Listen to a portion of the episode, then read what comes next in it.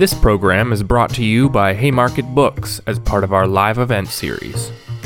Haymarket Books is a radical, independent publisher dedicated to connecting social movements with the ideas they need in the struggle for a better world. You can help support the Haymarket Project by buying books at haymarketbooks.org and especially by joining the Haymarket Book Club. Be sure to subscribe to our podcast and the Haymarket YouTube channel to access all of our upcoming events. Hi, everyone. Thank you so much for tuning into this event, Justice for Indigenous Women and Girls, which is the second event in the Voices from Indigenous North America speaker series, co hosted by Voice of Witness and Haymarket Books. I am Sarah Sinclair. I'm an oral historian, an educator of Cree Ojibwe and German Jewish descent, and I am also the editor of How We Go Home Voices from Indigenous North America. Um, and this event series is based around the book's launch. I want to take a moment to acknowledge that if we were gathering physically in one place today, we would recognize and thank those whose land we had gathered upon. Since we are all distanced, each of our speakers will share the land that we are calling from today.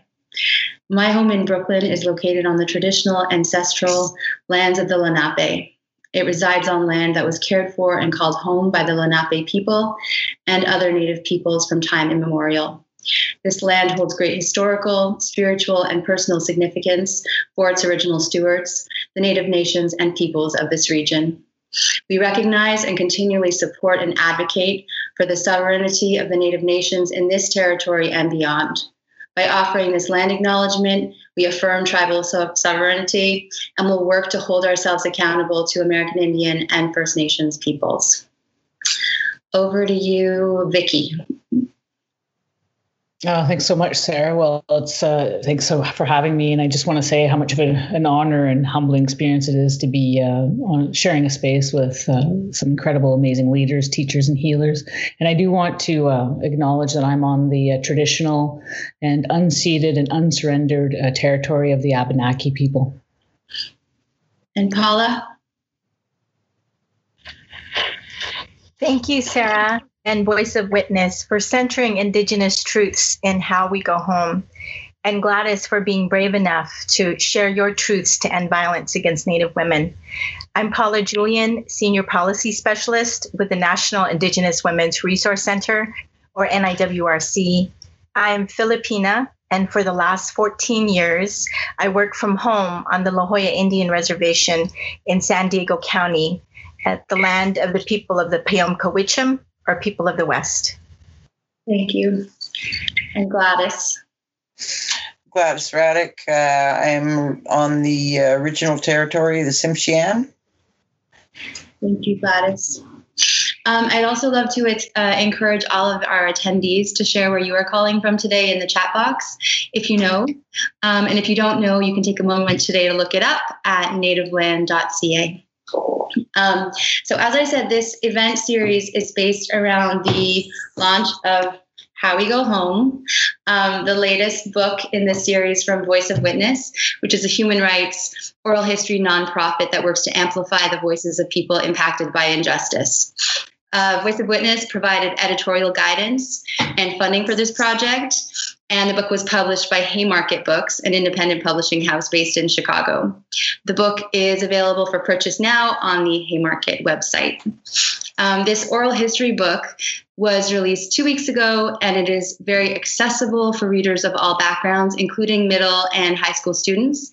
And Voice of Witness has also developed a free set of lesson plans for the book, which educators can now download directly from the Voice of Witness website. Um, the stories in the collection touch on a number of issues, including Indigenous land rights, environmental justice, access to education and healthcare, the carceral system, and violence committed against Indigenous women and girls, which is what this event today is focused on. Um, to ground our conversation in the narratives around this issue, I'd like to share a few key numbers for context. In the US, more than four in five Indigenous women have experienced violence, and more than one in two have experienced sexual violence. In Canada, Indigenous women are six times more likely to be murdered than non Indigenous women and girls. Today, I'm privileged to be joined by three advocates in the field working on this issue dedicated to justice for Indigenous women and communities. We're honored to have Gladys Radek here today, one of the narrators from How We Go Home. In the book, Gladys bravely shares her life story of growing up in Canada's foster care system, surviving violence herself, and becoming a tireless grassroots advocate for missing and murdered Indigenous women and girls following the disappearance of her own niece, Tamara Lynn Chipman, in 2005. Gladys co founded Walk for Justice, an organization created to fight for the families of Indigenous women who went missing or were found murdered across Canada. With Walk for Justice, Gladys has crossed the country seven times, and she has spoken to thousands of families whose lives have been, have been impacted by violence perpetrated against Native women and girls. We also have Paula Julian with us today. Paula is the Senior Policy Specialist for the National Indigenous Women's Resource Center. She works on policy analysis and development, technical assistance and training, and partnerships to strengthen laws, policies, and responses addressing violence against American Indian, Alaska Native, and Native Hawaiian women. We are also excited to have Dr. Vicky Chartrand with us. Vicky is an associate professor in the sociology department at Bishop's University in Quebec and an adjunct professor at the University of Ottawa in the criminology department. She is an advocate for and with women and children, Indigenous communities, and people in prison. Um, I would like to say as well that we are going to be saving time at the end of the conversation to answer any questions that any of you may have. So please do go ahead and share your questions in the chat box while we're talking, and we'll get to those um, at the end of our conversation. Um, so I want to bring our other speakers into the space. Um, and Gladys, I'm going to start by um, asking you if you would share a little bit about your own life experience and your journey to becoming an advocate. Um, first, I'd like to read a short excerpt from your narrative in How We Go Home. This is Gladys. I was driving to Kamloops one day. It was beautiful. Snow was out there on the highway. You got the river running through it. And I just had this feeling. And the words started coming out of me about this walk. I had this need to see my friend Bernie Williams. I phoned her right away and I said to her, You know, people have been talking about how they feel it's necessary for a national public inquiry. How would you feel about walking across the country to advocate for that? And she said, Let's do it. Um, Gladys, uh, can you um, share with us some of your experiences that led you to become an activist around this this issue? Um, yeah, it, it, actually began when uh, when my niece Tamara did go missing. Um, previous to her going missing, I was up in uh, her home community of Terrace, which is where I am now. Uh, but I lived here, and I was at that time. She was 18 years old, and she came to uh, support me because I moved back up to Terrace to address a historical sexual abuse case. Uh, and I decided that I was going to charge one of my perpetrators. And when I moved up here for that year, Tamara spent a lot of time with me.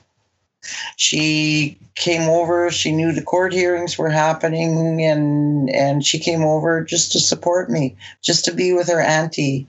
And uh, she came over. She spent a lot of time with me and with her dog Niner, and um, you know, he was a Rottweiler, but they spent a lot of time with with me and my three cats at that time, and my kids. And uh, so she was there for my moral support through all of this. And I told her that I was only going to be in Terrace for a year and that I had to move back down to Vancouver because I had a significant other that was living in Vancouver. And I promised him that I would be back within a year after I dealt with these charges. So that's where Tamara and I spent a lot of time together. And, uh, after I left, you know, I, I kept in touch with her and and uh, also, you know, with my with my own family, you know, and in December of 2005, that's when my sister phoned me and told me that that Tamara was going to be on the news. And I thought, what for? And they told me that she had disappeared. Well, you may as well have lit a candle under my butt because I was very upset about that.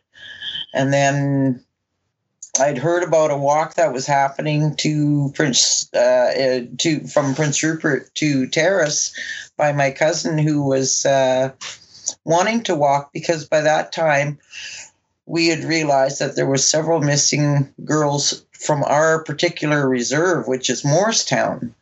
And uh, my cousin was going to do this walk. And then I heard about a symposium that they were having in Prince George. And so we ended up walking from there, from Prince Rupert, into the symposium in Prince George, March 2006 the most common message that I was hearing because family members knew that we were walking and they were coming to us and sharing their stories about their loved ones that had gone missing, which is, you know, so I ended up having to build a database because all these families are coming to me with pictures and this is my loved one, this is what happened, this is what happened. And then, of course, the symposium comes around and we have to listen to the controversial numbers of the RCMP and you know, I'm I'm sitting there and I'm listening to all these families, and the most sought thing that they kept saying was, "We need an inquiry. We need to find out what's going on with our women." That's the first time that I also heard the uh, term "highway of tears," and I found out where that came from and realized that yeah, this is the highway of tears because there was so many of us family members that had tears for decades missing their loved ones. I started hearing stories from the 50s about young uh, girls that had gone missing. They left the reserve, they go to Vancouver, go to Prince George, get away to escape violence, to escape poverty, and the stories got to me. So finally, in December 2007, and you know, I was really angry when I went to my brother's at Christmas time that year in Barriere, which is on the other about an hour uh, southeast of uh, Kamloops. That's where my brother lives. And that's when I came up with the idea. I used my cousin's walk and I, I remembered how she she did it and we did it in 10 kilometer increments and so i just kind of took that and i thought we can do that. We can walk across the country. And that's what we wanted to do because the family's question we you know was always we or the families was we need a national public inquiry mm-hmm. so i thought well you know what these families have been silenced for so many years somebody's got to do something and when bernie said to me let's not talk about it let's do it mm-hmm. i said okay let's do it can you tell us about what the walks have been like? Well, I tell you, it wasn't easy. Uh, we totally relied on donations and volunteer. Uh, the majority of the, the walkers were family members who had lost loved ones. Some were fresh, some of them were really old cases, but somewhere all of us were affected by the loss of somebody that we loved, whether it be male or female. We were all affected by the same thing. And we all recognized the fact that um, our human rights were actually being violated. On our first walk, that's the one thing that we did was we took the United Declaration for Human Rights. All the walkers studied it and we picked it apart and we picked it apart and during that walk we would talk about it every night and we i would ask the walkers so what did you notice today in that? And we ended up picking out of the first out of the universal declaration 17 violations mm. pertaining to our women mm. out of the 30 amendments mm. then they came out with UNDRIP and to this day, I still don't believe in that because I believe that's just setting us another extra set of laws for Canada. Mm-hmm. So you've got the Universal Declaration, universal meaning all. And then you've got UNDRIP, which is uh, United Nations Declaration for Indigenous Human Rights, thus separating us from rest of Canada. mm. which is, I don't agree with that. Mm. Universal means all, and those human rights mean for everybody. Not because you're indigenous and live on a reserve, so you got a separate set of laws. When you look at those indigenous uh, at UNDRIP, you will find that the last 13 amendments are redundant of the first 30. Hmm. So they spent millions of dollars to change the paper format. Hmm. That's what they did. You've spoken a lot about the importance of inquiries into missing and murdered Indigenous women and girls being families first. Um, can you speak more about that, about what you learned from the families that you were walking with and what you know yourself? Um, can you can you share some of that with us? Yes. Um, the thing is, as these stories started compiling with me and with the other co-walkers and with all the, the people that were involved with this movement, it's our families' voices that needed to be heard, and our families kept on coming out. Basically, I would say that Walk for Justice is responsible for uniting those families and bringing their voices out so they weren't silenced anymore we were sitting behind a wall of silence before we walked. Mm-hmm. And all these families were in their own little communities and they were suffering in silence because they thought nobody cared. Mm-hmm. But when we started walking, we started connecting the families together, okay, and you know, and it just kept on going. And now we've got a huge family representation right across the nation. And each one of those family members has their own voices. And now we've got grassroots organizations that are being the voices for those families. Mm-hmm. Yeah. Um, and what do those families know that other people, other government actors could not know? The systemic racism that it falls upon. Mm-hmm. You know, when when we did the first uh, when we first did the first walk, Walk for Justice, two thousand and eight. Um, the first thing that Bernie told me is, "Okay, Gladys, you have to write a mission statement." I'm sitting there, oh no, I'm lousy at that. But what I was writing in that mission statement was the voices of the families and what they were telling me. And more often than not, the word genocide came out. Mm-hmm. So I'm sitting there and I, I put genocide in the very first mission statement because that's what it was and that's what it still remains today. Mm-hmm. When you think about the average First Nations woman will have five children in a lifetime. So, say per se, Canada is missing uh, 5,000 women. So that means we are missing out on 25,000 children for our future generations, pointing directly to genocide. Mm-hmm. And I'm not afraid to throw that word around because it's true. And if the truth hurts, well, so be it. Mm-hmm. Thanks, Gladys. Um, I was hoping that you might also um, share with us how you met Vicky so that we can bring her into this conversation as well. Yes, uh, when I first started uh, started uh, commotion and everything, online was almost a brand new thing. And then I was invited up to uh, the Quesnel's uh, women uh, women's group was having a, a meeting, and they invited me to come up there for a meeting. And that's when I met Vicky, and we never looked back because our minds mingled together really well. Yeah. Um, Vicky, can you tell us about your memories um, of meeting Gladys? I'd love to hear your version of that story.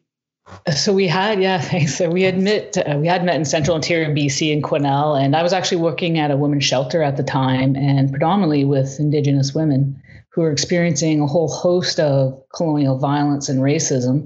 So when I'd met Gladys, I had a tremendous respect for the work she was doing, for her and the work she was doing. Um, but it wasn't until a few years later when I was actually in Ottawa on Parliament Hill at a Take Back the Night march. But who was there? Uh, Gladys. I mean, she was like everywhere all at once. like this woman was, she's just a dynamo, just going. so we, we we reconnected in Ottawa, and this is and then we've been collaborating, working together in different capacities ever since. Yeah. Mm-hmm. Um, can you tell me about some of that work? What are you and Gladys working on together? So, um, well, one of the big things that we just recently finished working on was a resource collection of over 500 uh, grassroots initiatives, Indigenous grassroots initiative in support of the missing and murdered Indigenous women. And um, so, it, this particular idea, why we started um, collect collating this this information, as Glass had mentioned earlier, that we were on a cross country road trip where we traveled in camp, driving over ten thousand kilometers over the course of seventeen days. Now, Glass is an avid traveler. I'm a little bit green to be compared to her, so it was pretty intense for me, perhaps a little normal for her. But and we were talking with the families and community members. Um, you know, so the cities we we visited. We went to Manitoulin Island, Thunder Bay, Regina, Saskatoon, Edmonton, Alberta, Kelowna, you know, even Quesnel's in Vancouver. So, and um, something that struck me on this trip that we were on is that Gladys actually uh, drives a car called a war. She calls it her war pony. You may have pictures, I don't know, but um, and what she does is she actually pastes pictures of missing women on her on the on the car to raise awareness and to help try to find these women.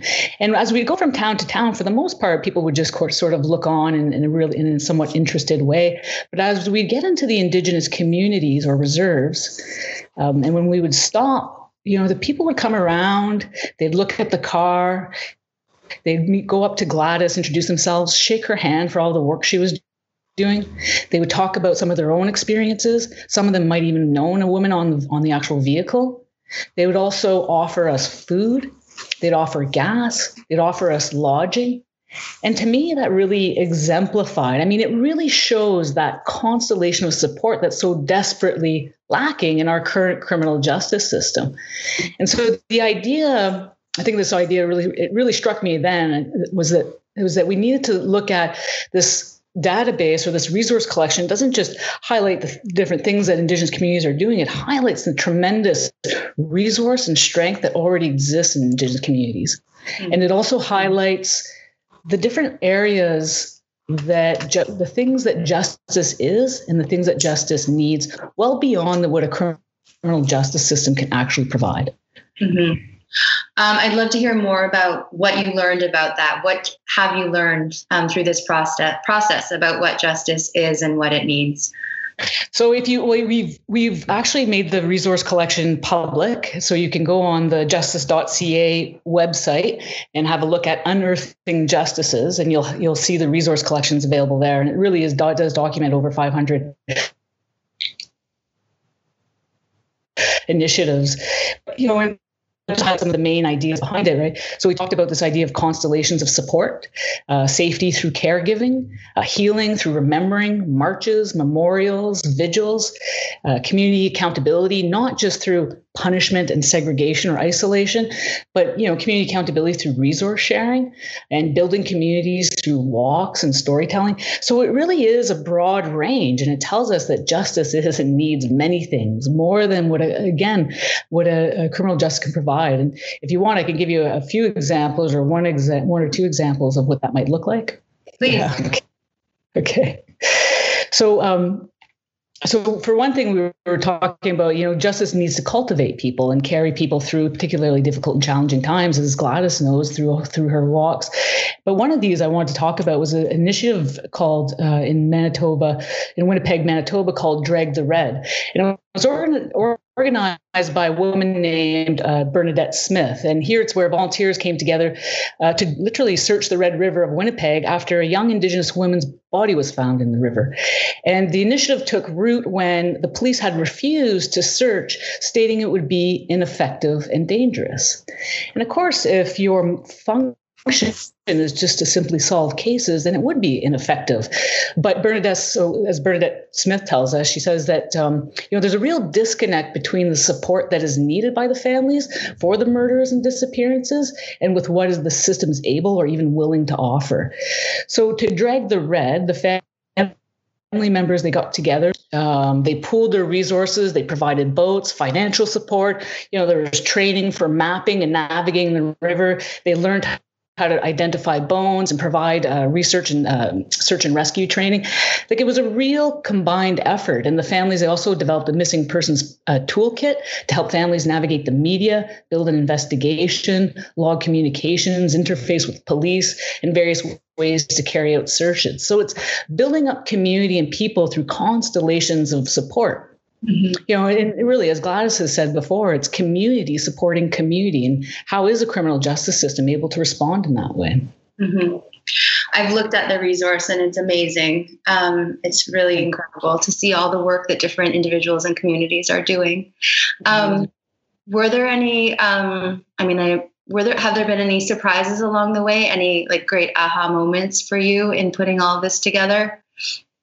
Oh, it was um I, I, I don't know if there was a, any aha moments other than the fact that it was just, I was astounded by the magnitude of work that was being carried out. So when you look at it, because you hear a lot about it, but when you put it together collectively, it's like, wow, it's this is a critical mass of organizing that we often don't hear about, and we often, you know, particularly the media and public discourse, we hear indigenous communities talked about within a framework of damage, mm-hmm. and and I think that really challenges that stereotype or that myth that communities are organizing and working together on based on their own resources and in light of histories of colonial or current colonial traumas and violences.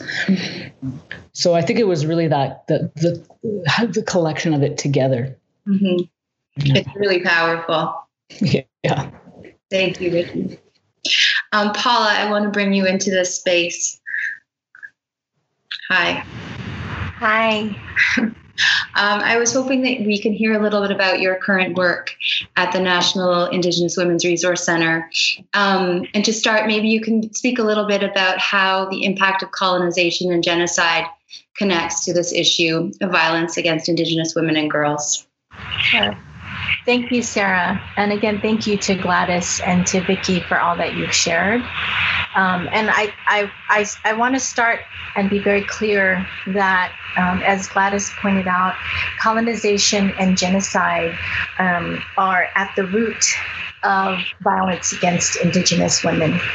Um, so, um, the, the rates that you cited at the beginning of today's session um, are no accident.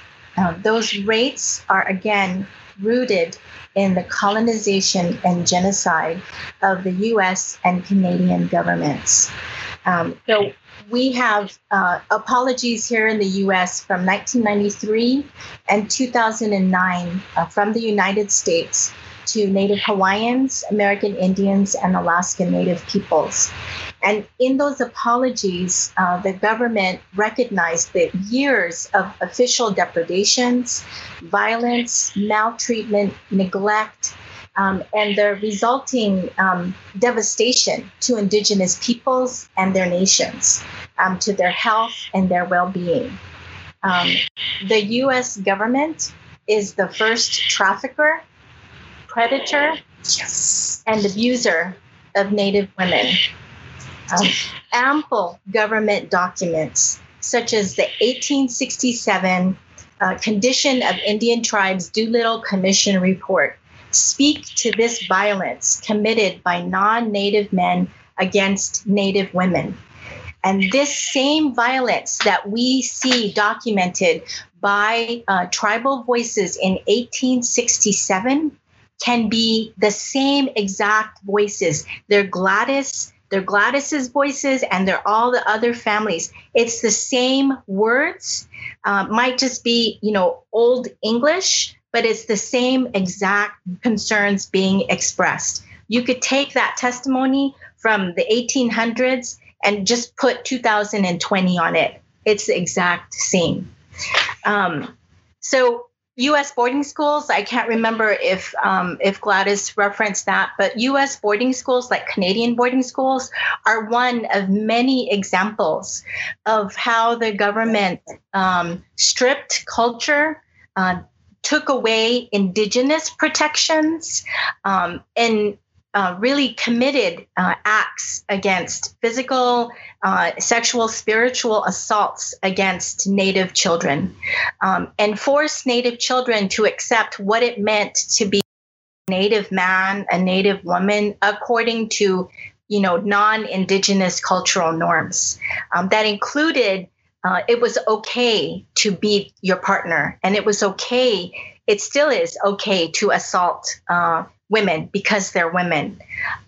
So, I, I, you know, Professor Sarah Deer stated um, in a 2011 hearing before a Senate committee that if trafficking had been a U.S. law on the books in the 1800s, as it is today in the United States, that the U.S. could be charged as a trafficker.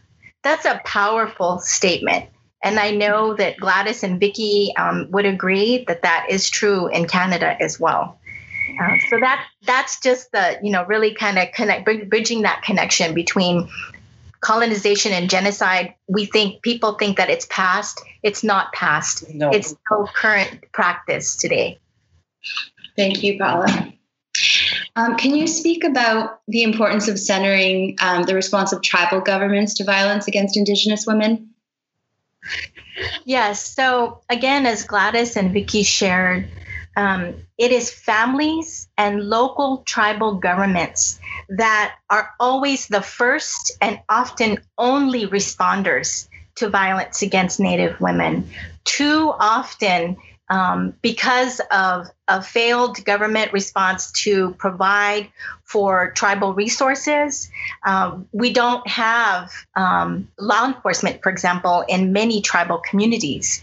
Um, in addition, um, those responses are non, for the most part, non-indigenous. So again, uh, what what's most important from this point forward is really centering those indigenous protections um, that also look at reforming non-native responses to the violence. Um, so i think vicki and gladys both pointed out that there's a disconnect between the, the current system responses and what the families and the survivors need um, and that disconnect can be bridged by really lifting up, centering, and expanding and respecting those voices, those native voices, and really making sure that the needs of the survivors and the families are front and center, not you know pushed into a corner um, or silenced, like Gladys was talking about. Um, and we've seen that in in Canada and the United States. We have seen Indigenous women and their communities begin to really uh, create a groundswell. This walk for justice in Canada, um, similar to the movements that we've seen here in the United States in tribal communities living on reserve and off tribal lands, is overwhelming in terms of uh, people, families just saying, This is, we're not going to tolerate this anymore. Um, our women and our girls and our children um, are sacred to us. Um, and we're going to um, hold the government accountable uh, to ensure that we continue to, to, to treat our women and children that way. Thank you. Can you speak a little bit more about some of the accomplishments um, that grassroots activists and movements um, have made to end this violence? Sure. So uh, again, I'm going to start in Canada with our sisters there. Um, I think that inquiry that Canada uh, finally completed, that didn't happen out of the goodness of the government's heart. That happened because the family said, we need to know what is happening to our girls, our women. Um, and in the United States, it is the same. So, because families and uh, their advocates and tribal governments have said this you know, we have to stop this violence. Um, we want accountability with the government. Um, and because of those outcries, we have seen a steady change, what we call the indigenization of U.S. laws, uh, particularly from 2005 to today. Um, you can see it, for example, in the Violence Against Women Act, um, where we created in 2005, there was a tribal title that was developed out of the tribal tribal voices that said something needs to change. The laws have to protect our women. We are citizens of this country just like everybody else. Um, and so we have seen the gradual strengthening of protections in the Violence Against Women Act as one uh, concrete example. Um, another change that we can see in the movement is um, really the growth of Native women's leadership um, through Native coalitions across the country um, that are forming, uh, just like Gladys and her coalition, saying uh, our families' voices uh, need to be at these decision making tables, making sure that whatever laws are passed um, are rooted in those experiences um, and, and tribal teachings. So we have seen tremendous progress over since at least 2005, if not earlier. Mm. And what is still needed? What are some of the needs and goals that grassroots organizers are fighting for? So we still have so much to achieve, um, and we do what we can for you know each generation uh, carries the water that they can. So what's outstanding still are continued um, um, recognition of tribal authority. So one example is in 1978, the US Supreme Court ruled that Indian tribes did not have jurisdiction over non Indian criminals.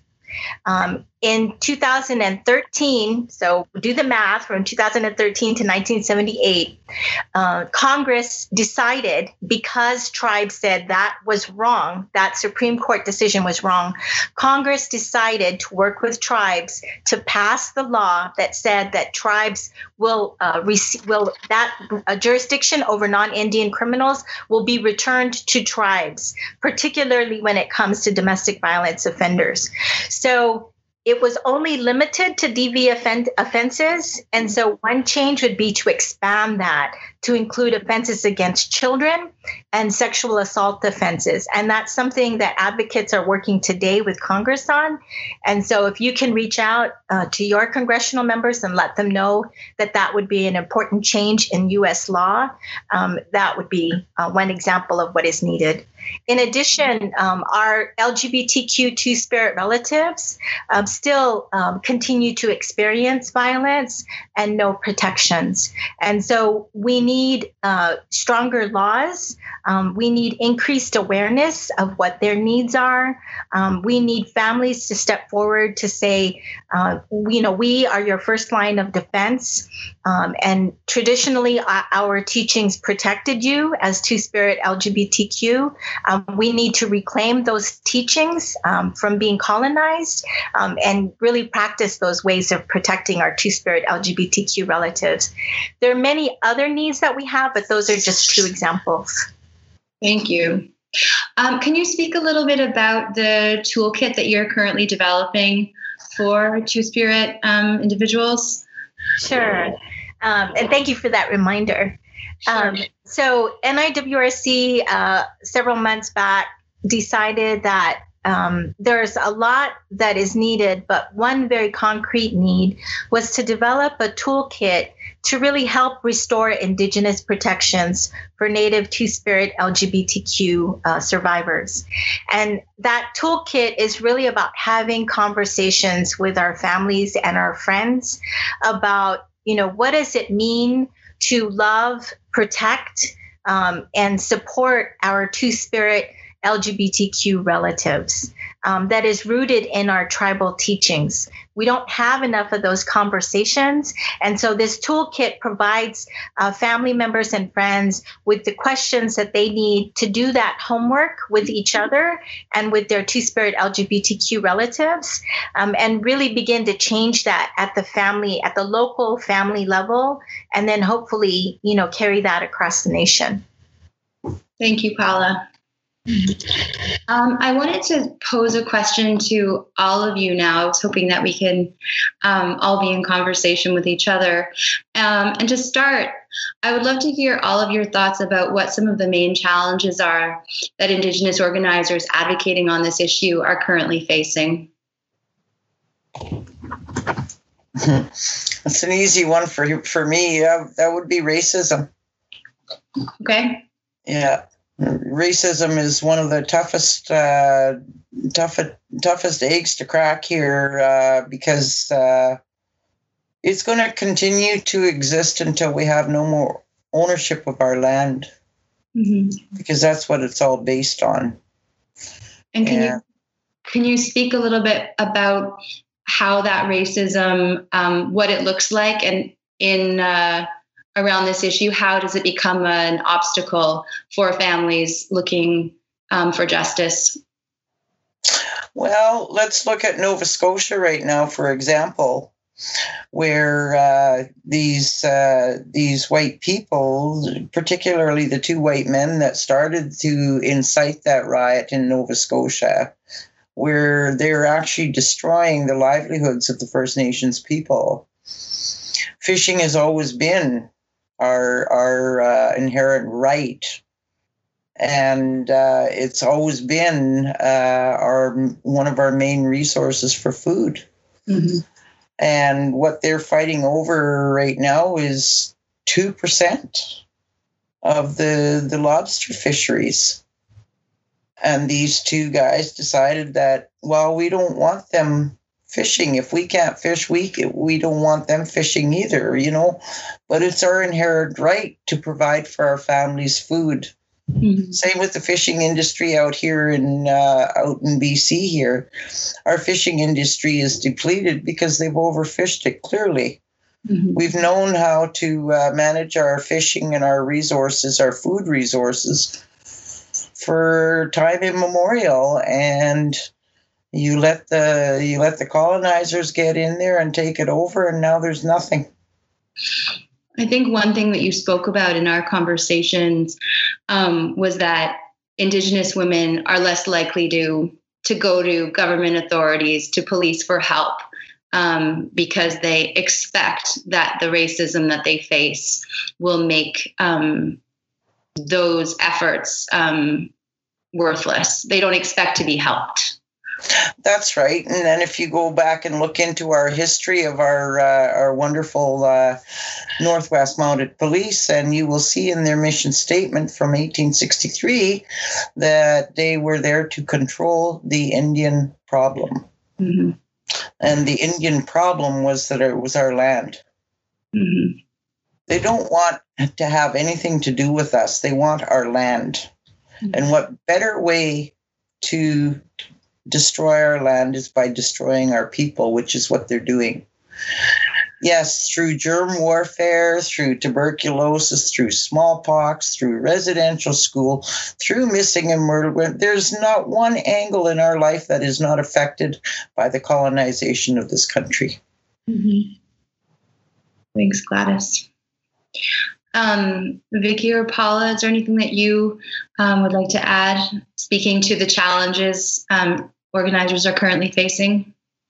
Yeah, I, I think I would just add to what Gladys said that, and this is why How We Go Home is so critical, that growing up in this country, um, I didn't hear one lick of any real history, true history mm-hmm. um, about Indigenous peoples. Mm-hmm. Um, and if I was taught anything, it was mistruths, if they were lies.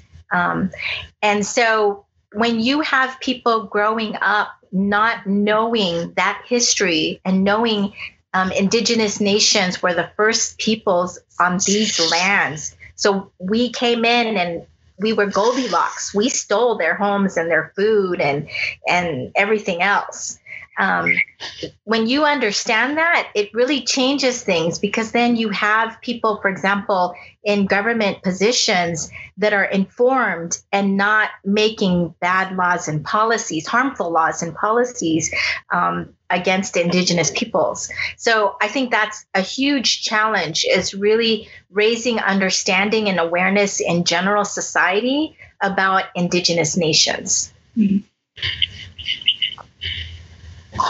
Yeah Thanks, Paul and Gladys. And just to add to that, in, in, terms of you know, you're really highlighting this institutionalized violence and racism that come that's coming from the state and the very institutions that are supposed to protect us, but that have been actually designed historically and contemporary to not intervene uh, where it's needed. And so, I think the biggest challenge is to moving away from these institutions, like the criminal justice system, for example, and towards investments and real investments in communities.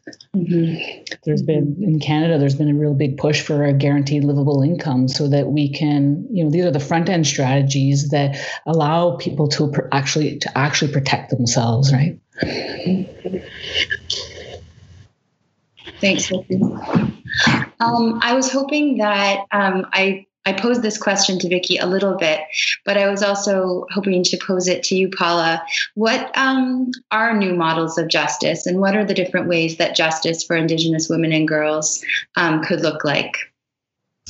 Thank you, Sarah. Um, I think what we've seen in indigenous communities in the United States, um, including Hawaii, um, is what justice means has to be defined by the local um, indigenous people, um, tied to the specific lands and tied to their specific teachings.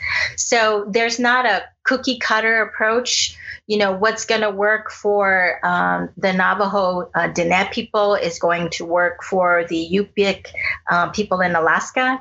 It has to be tied to those specific people's teachings and, as Gladys said, to to where they come from. Um, so, but again, going back to justice has to be from that indigenous person's perspective, that mm-hmm. nation's perspective. Um, and we see it across from Hawaii to the plains to Alaska to the Southwest. We see tribal communities and indigenous people saying, this is how we define justice um, according to, you know, who we are. Um, and that that's what's so exciting is that um, there is um, these these other perspectives on what justice is. That's not just, as Vicki pointed out, is not just what you know as non-natives like myself understand is oh we have the police. No, um, in indigenous communities. Uh, law and order were maintained by our uncles and aunties who passed these teachings on um, and ensured that behavior was appropriate and not abusive or violent. So mm-hmm. there's examples like that that we can look to that tribal communities and Native Hawaiians are implementing everywhere. Mm-hmm. Thanks, Paula. Um, and Gladys, what would justice mean for you? What does justice mean to you?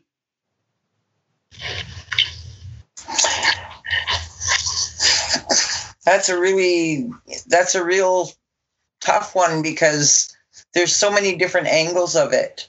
Like when I when I think about the families and how many of our uh, of our families whose girls have gone missing and have been found murdered, and the vast majority of them remain unsolved murdered. There's no accountability for what happened to their loved ones. And uh, proper justice would mean having the perpetrators going through, like, the court system and being thrown in jail. Um, there's a big difference in the way our people are treated in the court system and the way the rest of society's people are in the court system. Mm-hmm. So, but for Indigenous people, like I think about, I'll, just for example, there was a case that I read about actually just this morning online about a uh, fellow on Vancouver Island, um, who got five years for in jail. He's never been charged before, but he got charged uh, and he got thrown in jail for five years for sexually abusing his stepdaughter. So, and I thought, wow, really? He got five years. And then I, I reflected back to my own case uh, as an Indigenous woman, and my perpetrator got two years house arrest two years probation, and 150 community hours. And the only difference between that victim and mine, so, first of all, I was younger when it happened. Mm-hmm. And so, you know, like, where's the justice in that?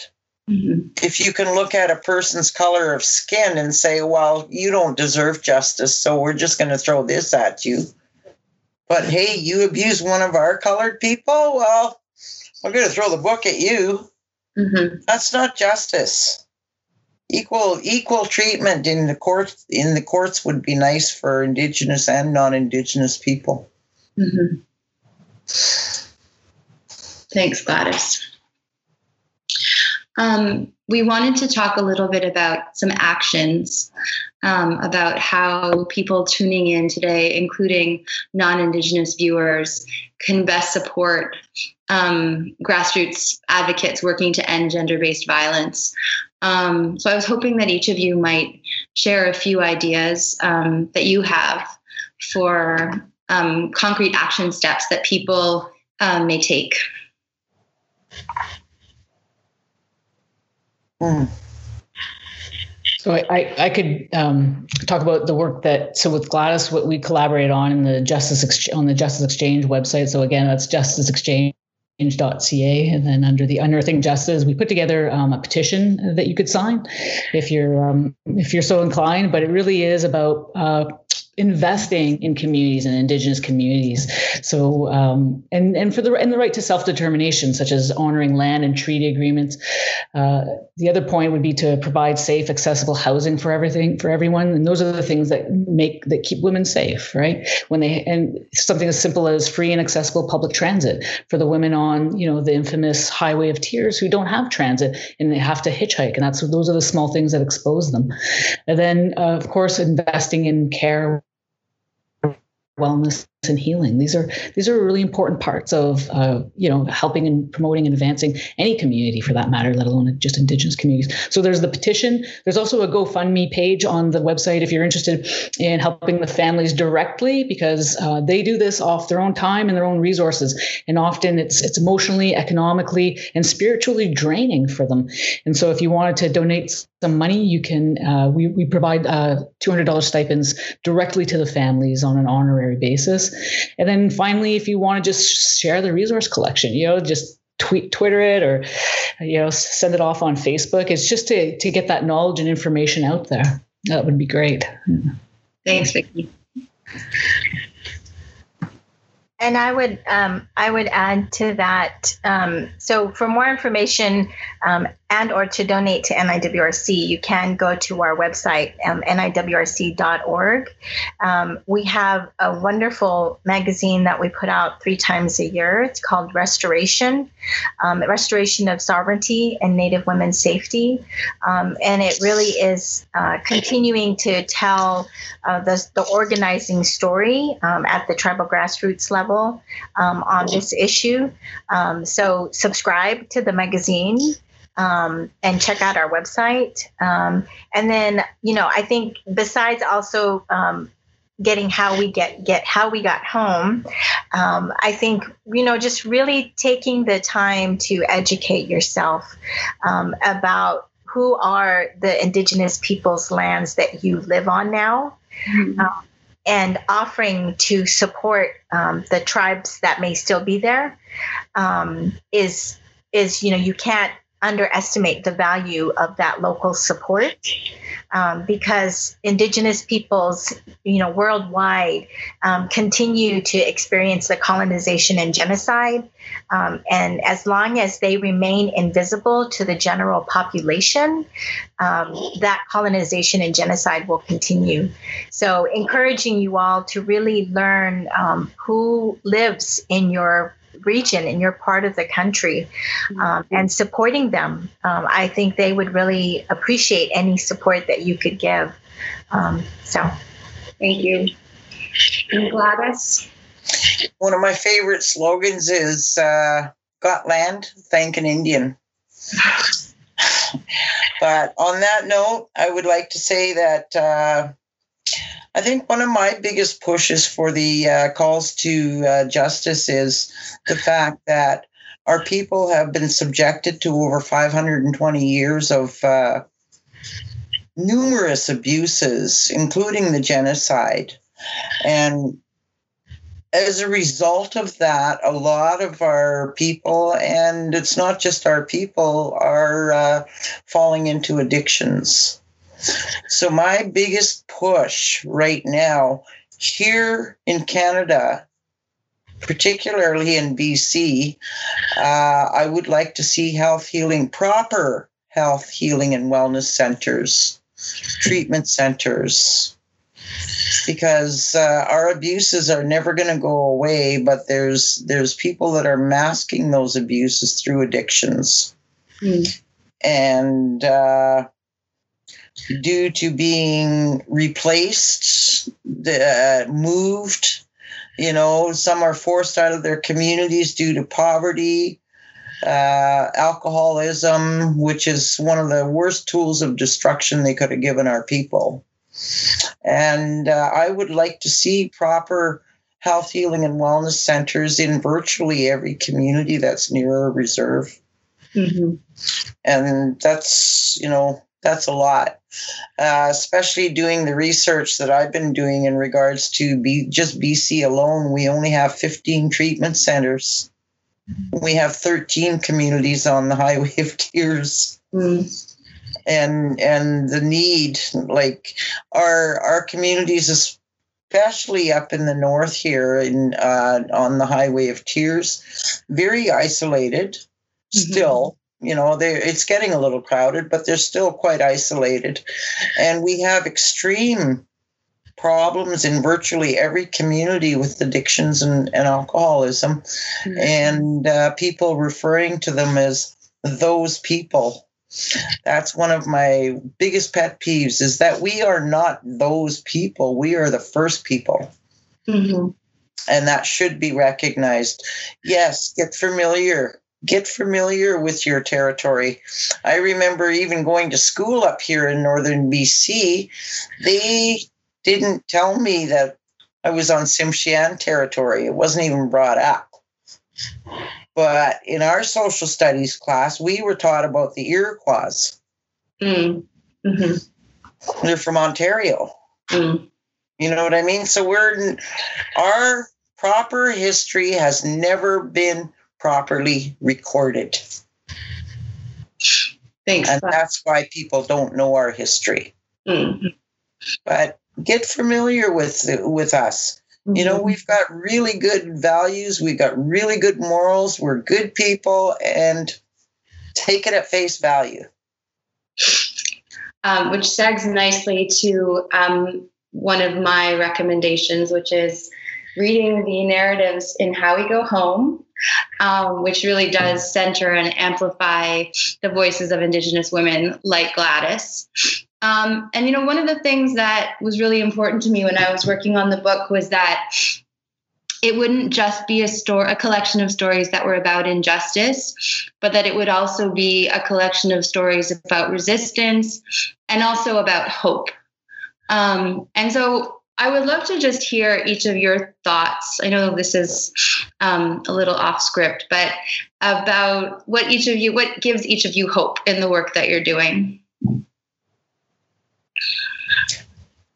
For me, it's webinars like this. For me, it's about the families, and the more families' voices that we hear, the more we find out that we can work together, whether we're from different tribes or not. It's the unity of the families that is going to give us hope and keeping our voices out there and not letting it slide anymore. Right now is the time for change. And right now is when we need to gather together in unity. Mm-hmm. Yeah. Thanks, Gladys. Vicky or Paula, any thoughts on on hope? What makes you hopeful? What's given you hope in the work you're doing? Well, for me, really, it's simply you know just walking and listening and collaborating beside folks like you guys, Sarah, Paula, Gladys. You know, those uh, that that's inspiring, gives me hope, and it's a labor of love, really. And and and I, I, I echo what Gladys and Vicky said. Um, I think what gives me hope um, immediately when I think of hope, you know, I think of our children. Mm. Um, and I think of their voices and their smiles and their big hearts um, and the reality that um, for too long our children are, for have been our first responders. Mm. And that has to change. And it changes with all of us coming together um, to make sure that that the children don't have to be the first responders anymore. Um, I also have um, what also gives me hope is meeting um, elderly women in um, in native villages in Alaska, like I've met in the lower 48, and them coming up to me saying, you know, um, I had to leave school uh, because my abuser wouldn't let me finish, and I left school when I was in fifth grade. Um, and so I can't read and write, but I want to help and I want to be part of this movement uh, to make change.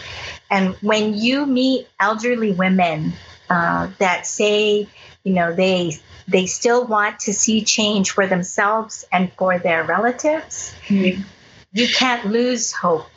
Uh, you remember, um, I think, as a as a Filipina that has been really honored to stand with my Indigenous brothers and sisters in this work, uh, you remember um, that you have a sense of responsibility.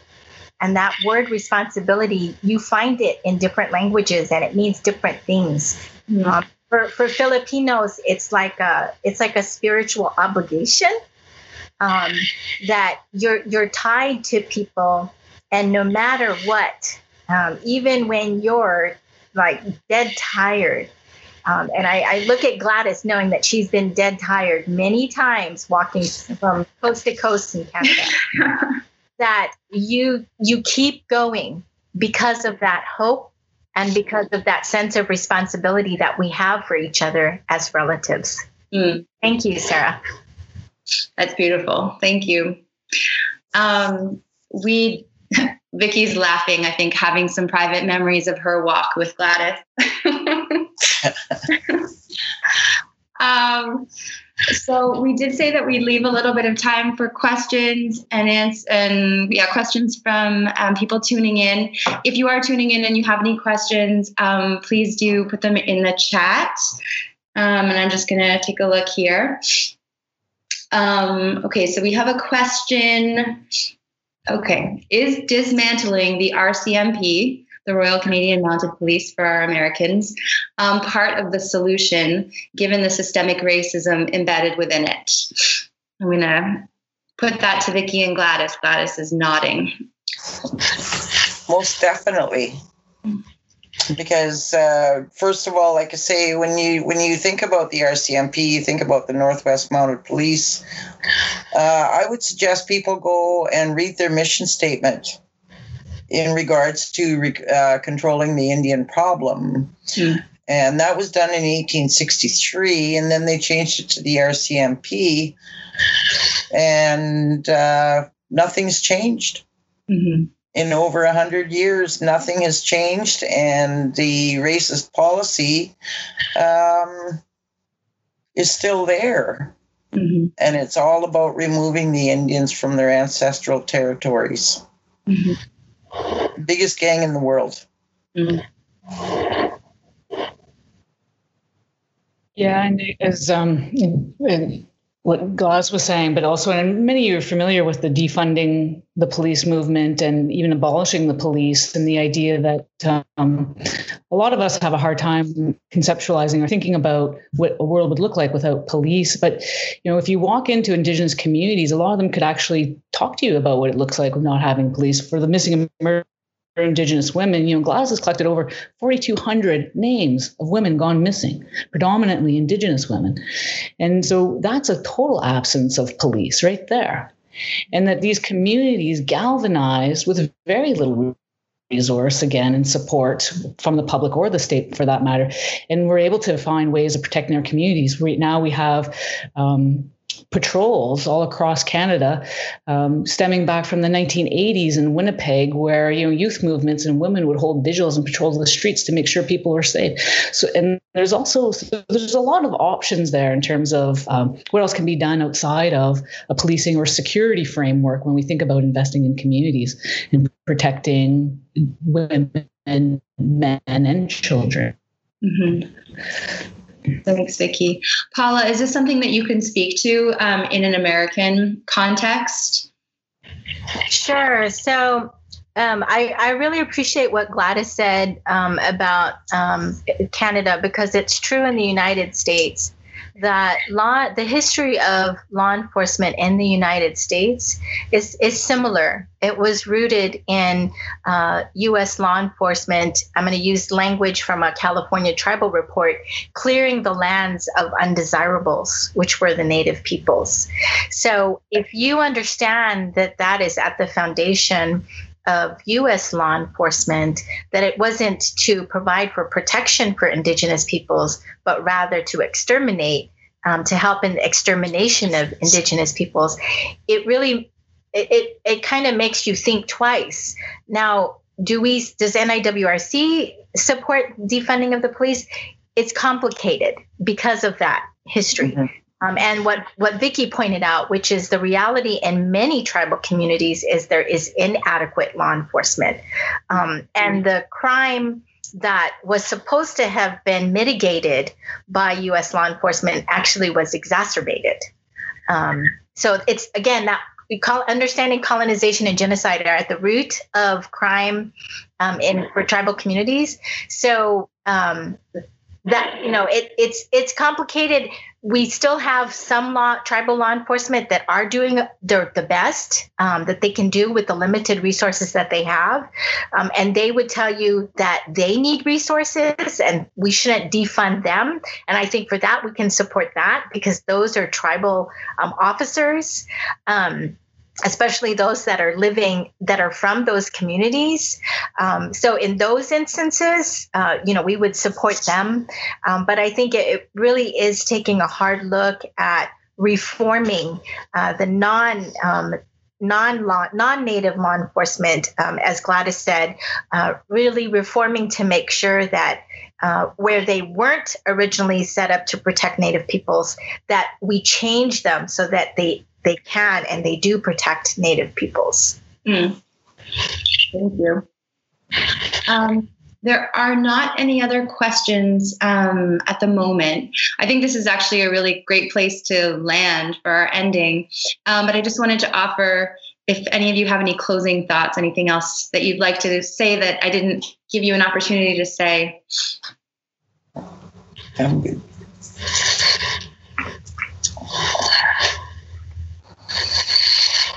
I, I just actually had a question for you, Sara. Like, how were your experiences in writing this book? okay.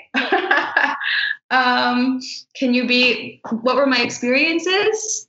I mean, just anything in general you want to share or specific, uh, but. Sure. I mean, the experiences were incredible. It was just such a gift to be able to travel and to the thing that I love about oral history um, interviewing is that it kind of gives you permission to have conversations with people um, in a way that's pretty different than I think we normally speak to each other in our busy kind of modern lives. It's like you've agreed that you're going to spend this time there, you've dedicated hours to just sitting together. You've agreed before the conversation begins that it's going to be intimate and it's going to be deep and it's going to be rich. Um, and so you kind of enter into this like sacred contract um, where I think it's an emboldening space. Like in my life, I'm quite shy.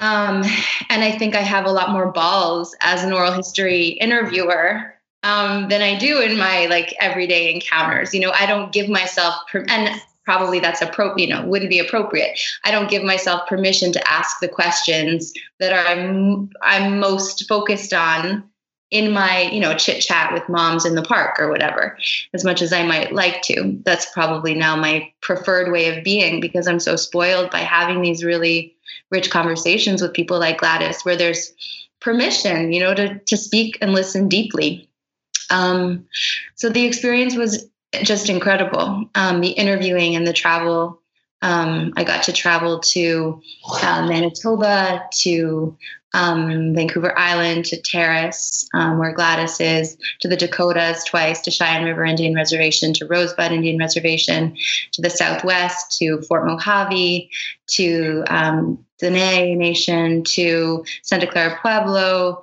I interviewed in New York City. I interviewed at Six Nations of the Grand River Reserve. So I got to see a lot of land and I got to meet a lot of incredible, inspiring, um, brave, beautiful people. And so I feel like I had been given this great honor um, and gift to hold these stories and, and then to find a way to share them um, in the most respectful and honoring um, and full way and helpful way possible because you know the the idea and the intent was always that they would educate right? So um, it was it's just been a, it's been wonderful. Yeah. Thanks. sounds like kind of uh, sharing and relationships our world should actually be striving for. Yeah. Yeah. I feel so so lucky to have had the conversations and and they do become relationships right? I mean gladys and i first met in i guess it's like almost three years ago right and although we only were in the same physical space for one day. We then spoke on the phone many times, and now we're spending these times together. And that is that's been the experience that I've had with most of the people that I've interviewed um, towards this book. Is that um, because of the time that you're investing in having these conversations, you form relationships, um, and so it's an ongoing learning and an ongoing um, friendship, which is just you know an ongoing gift. Yeah. I think um, I just want to say thank you to Sara and Vicki and Gladys for sharing this space um, today with with us, with me. Um, I think um, stories, um, you know, as someone who has done this work for the last, I guess, I guess, thirty years now, um, and growing up in the movement, it is the stories uh, and the truths um, from survivors and their families that really um, gives me hope, but also continues to uh, push me to um, figure out how we're going to make some real change. Mm-hmm. So I think that's why I appreciate, you know, Sara, you taking the time out of your life that you did to write How We Go Home mm-hmm. because it will live, you know, for a life, it will live, live for several lifetimes. Mm-hmm. And it captures the, the truths that I think we've all said has been absent um, historically and present day. Mm-hmm. Um, and so, you know, um, in t- 2013, when we were fighting for the reauthorization of a federal law for the Violence Against Women Act, mm-hmm. we were fighting specifically for tribal enhancements in the law. Um, at the end of the day, you know, no matter how much the attorneys um, argued with the lawmakers about what was constitutional and not, I think at the end of the day, what um, pushed us over the edge, over the finish line, mm-hmm. uh, to, to our tribal enhancements were the stories of the survivors. Mm. Um, that basically made the lawmakers do the right thing. Mm-hmm. That they could argue until they were blue in the face mm. what was constitutional. Mm-hmm. But at the day they had to ask themselves if they could accept such violence happening to their wives, their daughters, their mothers. Mm-hmm. if the answer was no, they couldn't, then they had to pass the law and do what was right. Um, and that was their responsibility and their obligation as lawmakers, mm-hmm. as politicians. Um, and that to me is, you know, the story of the power of storytelling. Um, so, yeah, I, I definitely agree. So much power in story. And I think that is a wonderful place for us to end this conversation. Um, thank you all so much. I love listening to you speak. Um, thank you for being a part of this event. Um, and good night to everybody else. Thanks for joining us this evening, this afternoon. Thank you, everyone. Thanks. For, thanks. Thanks for listening. If you liked this episode, subscribe to our podcast and to the Haymarket Books YouTube channel, where events like this one are hosted live. And don't forget to check out haymarketbooks.org.